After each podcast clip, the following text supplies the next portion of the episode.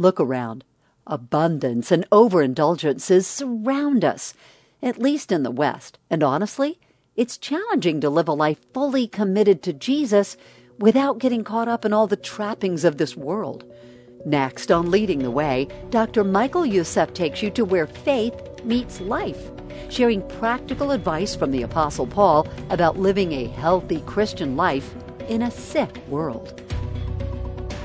They wanted to hold on to all of the blessings that came as a result of their putting their faith in Jesus, but they also wanted to hold onto the immorality of the culture of the day. They wanted to have one foot with Jesus and one foot with the corrupt culture. It's impossible to do.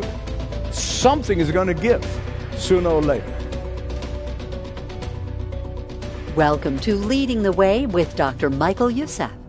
Stand by for practical truth about standing firm in and for Christ. It's part of a new series called Healthy Living in a Sick World. You'll go with Dr. Michael Youssef into the pages of 1 Corinthians.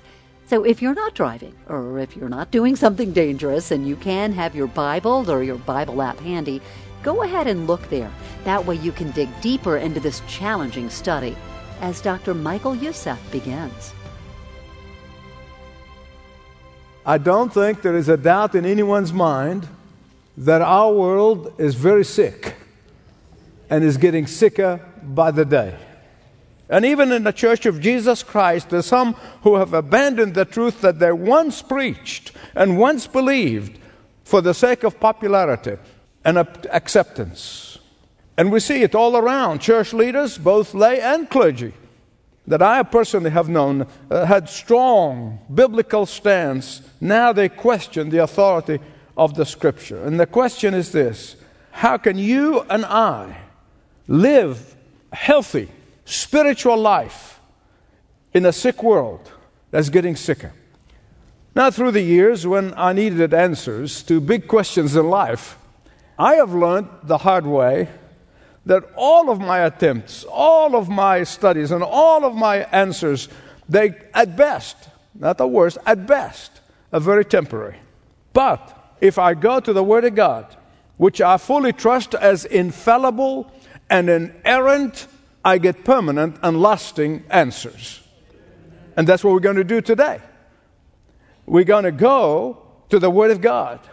As I commence this series of messages entitled healthy living in a sick world. We're going to be looking specifically at the first epistle of Paul to the Corinthians. A little bit of background Paul pioneered the church in Corinth. He was the first one to preach the gospel in the town, in the city of Corinth. He founded the church of Jesus Christ there in Corinth. Paul received a lot of grief from the church of Corinth. And that is why he writes two of his longest letters, two of his longest epistles in the Bible to that church in Corinth. Why? Because Corinth was not an easy city to preach the gospel in. Uh, Corinth was not an easy city for the believers to remain faithful to the Lord in that city. Back then, it was the crossroads of trade. Back then, it was the entertainment center. Uh, back then, it was a cosmopolitan city where people from all over the world were living in Corinth. Back then, it was the center of pagan worship. Back then, it hosted two of the major global athletic events. Back then, it was renowned for its corruption. Back then, it contained the temple of the goddess Venus with its 1,000 prophetesses.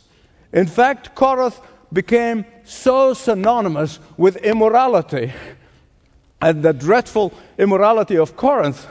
It was known for its sexual license that sometimes if you want to insult a person or insult a town and you say they are being Corinthianized. Against these impossible odds, the Apostle Paul preaches the gospel in Corinth, and there he founded the Church of Jesus Christ in that city. Like so many churches today, the Corinthians believer, listen to me, the Corinthians believer had a very hard time not to import the godlessness and the immoral culture into the church. They have had a very hard time and they had an extremely difficult time not to be impacted by the immoral culture around them. The Corinthian church had a, a ferocious battle in their hands in resisting the infection of that sick world. Bottom line, they were importing godless lifestyles into the church. They were importing godless methodology and methods of operation into the church. They were importing worldly techniques into the church. Please listen carefully. Here is the real battle among the believers. They wanted to hold on to all of the blessings that came as a result of their putting their faith in Jesus, but they also wanted to hold onto the immorality of the culture of the day. They wanted to have one foot with Jesus and one foot with the corrupt culture. And that is why Paul tells them in chapter 6, verses 8 and 9, that this is impossible. It's impossible to do. Something is going to give sooner or later. Others in the church had confused priority. Listen to me very carefully, this is important because easily we have confused priorities, like the Corinthians.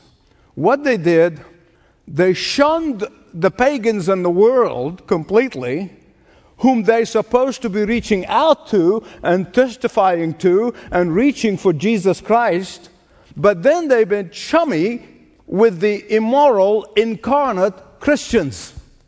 And Paul is saying you should do the opposite. You should shun the immoral and the carnal Christian, and then you should reach out with love to the pagan world. Confused priorities. And he says, stop that confusion.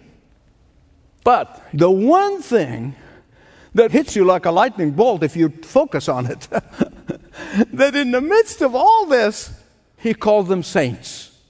The NIV said holy, but really, literally, the word saints. Some other translation says saints. Listen to verse 2 to the church of God that is in Corinth, to those who have been sanctified in Christ Jesus and called to be saints. Can you imagine that? Together with all those who are very in, in every place who call upon the name of our Lord Jesus Christ, both their Lord and ours.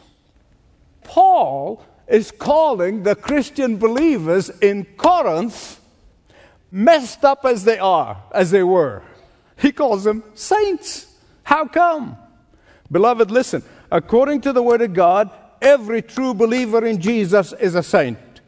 Every born again believer is a saint.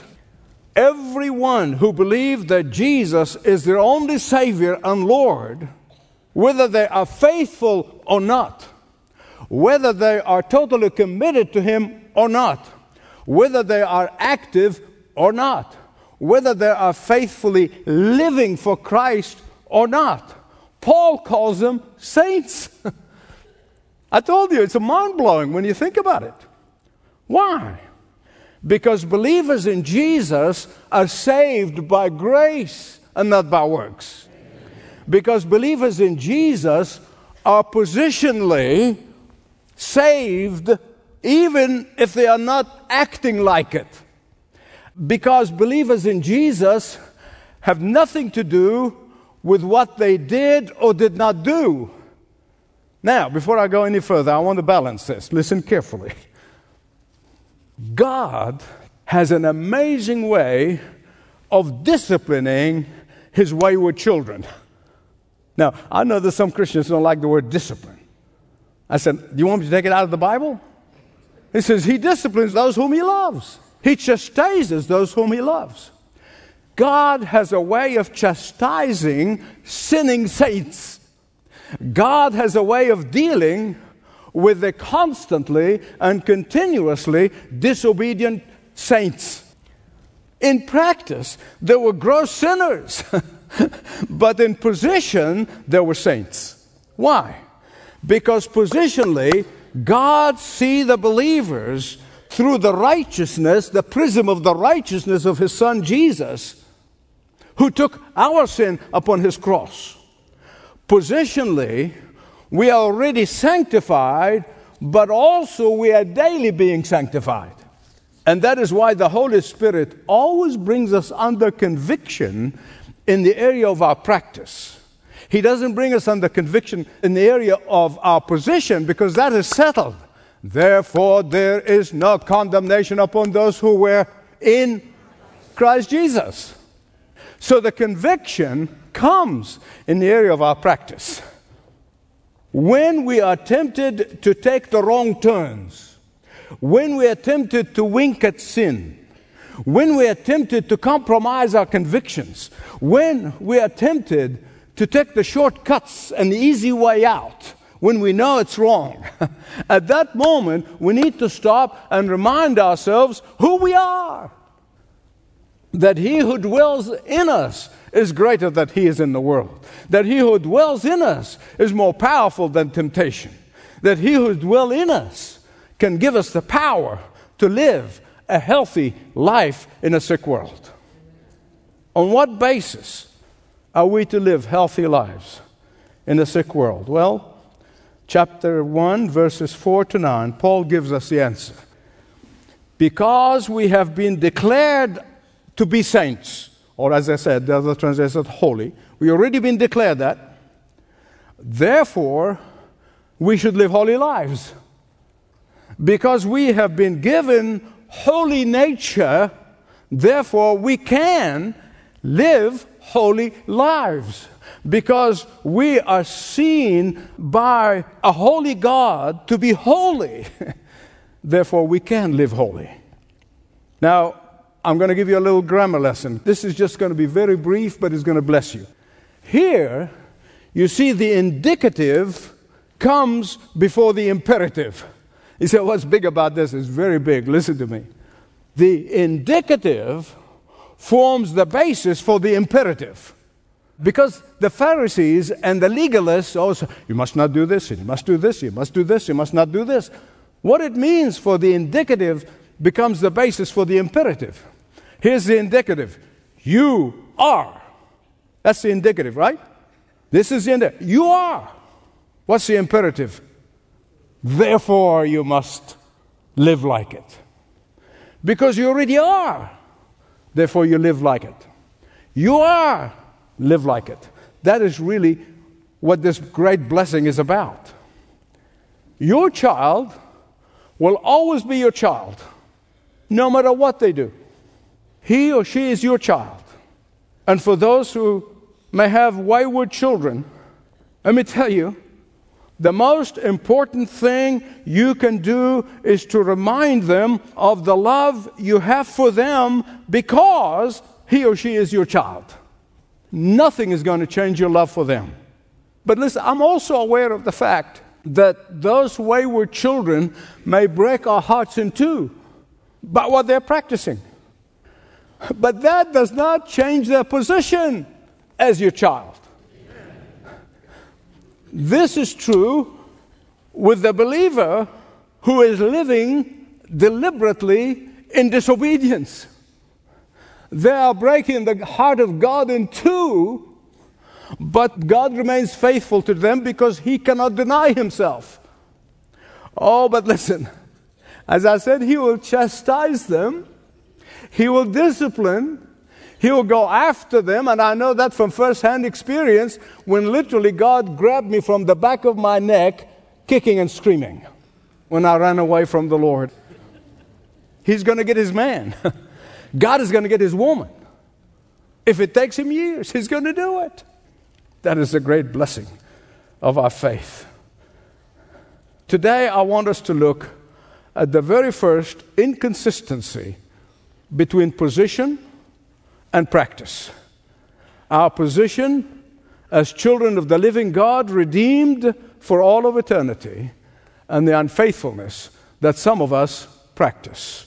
I'm going to show you the first inconsistency, and I'm going to show you why Paul, of all the problems that we're going to see in the coming series, all of the problem, he chooses this one as the first inconsistency that is not honoring to God. Here in verses 10 to 17, you're going to see that first inconsistency.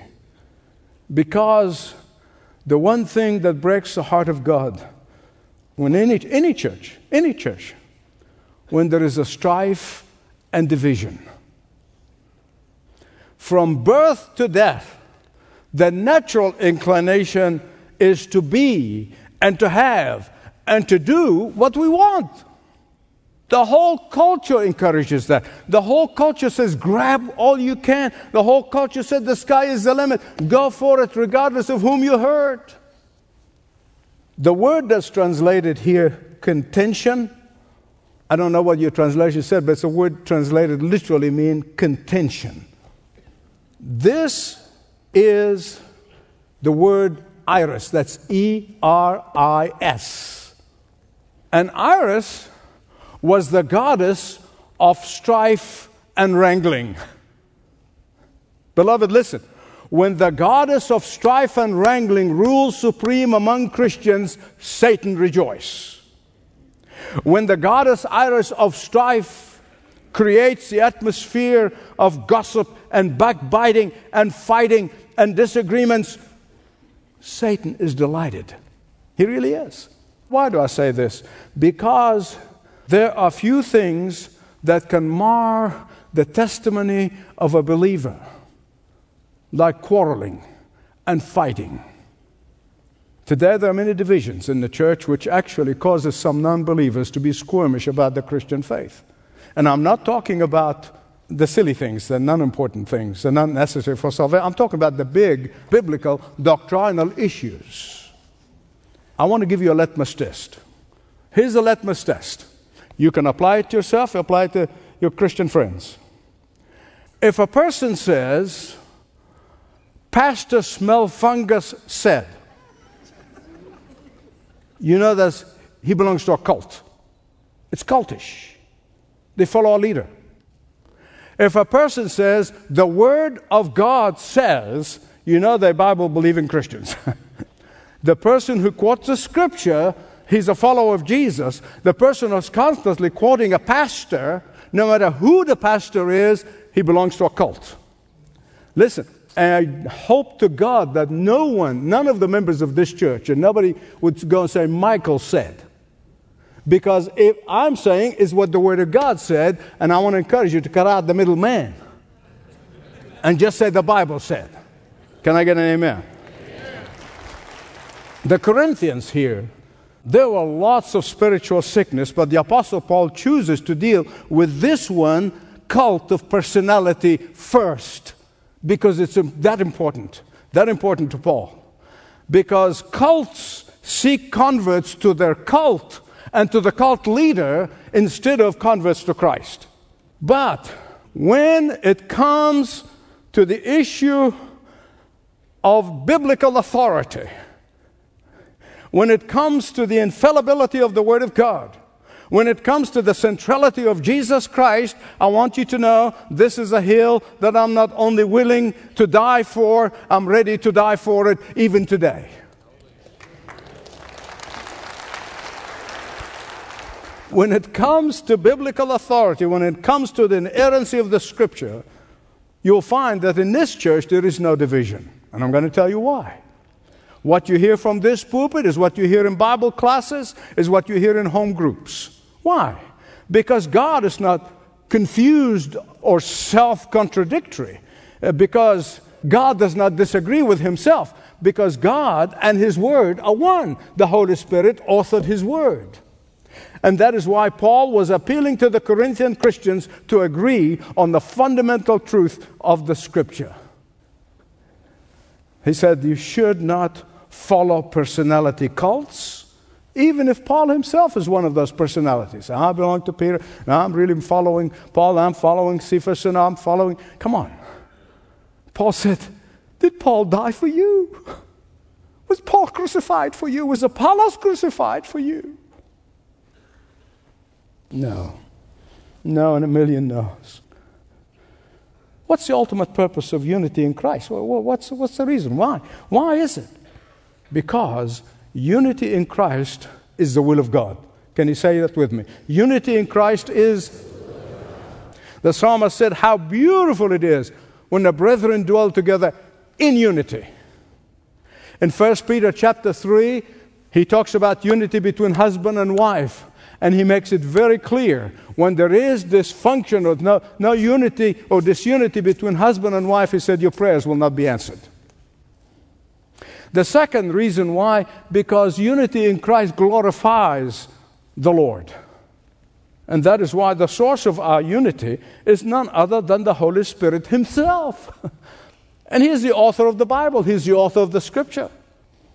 Paul repeats this very principle to the Philippians when he said, Do nothing out of selfish ambitions or empty conceit, but with humility put others ahead of yourself. Now, beloved, listen to me. Walking in the Spirit, submitting to the authority of the Spirit, placing oneself under the Word of God produces both humility and unity. Amen. Certainly produces love for one another.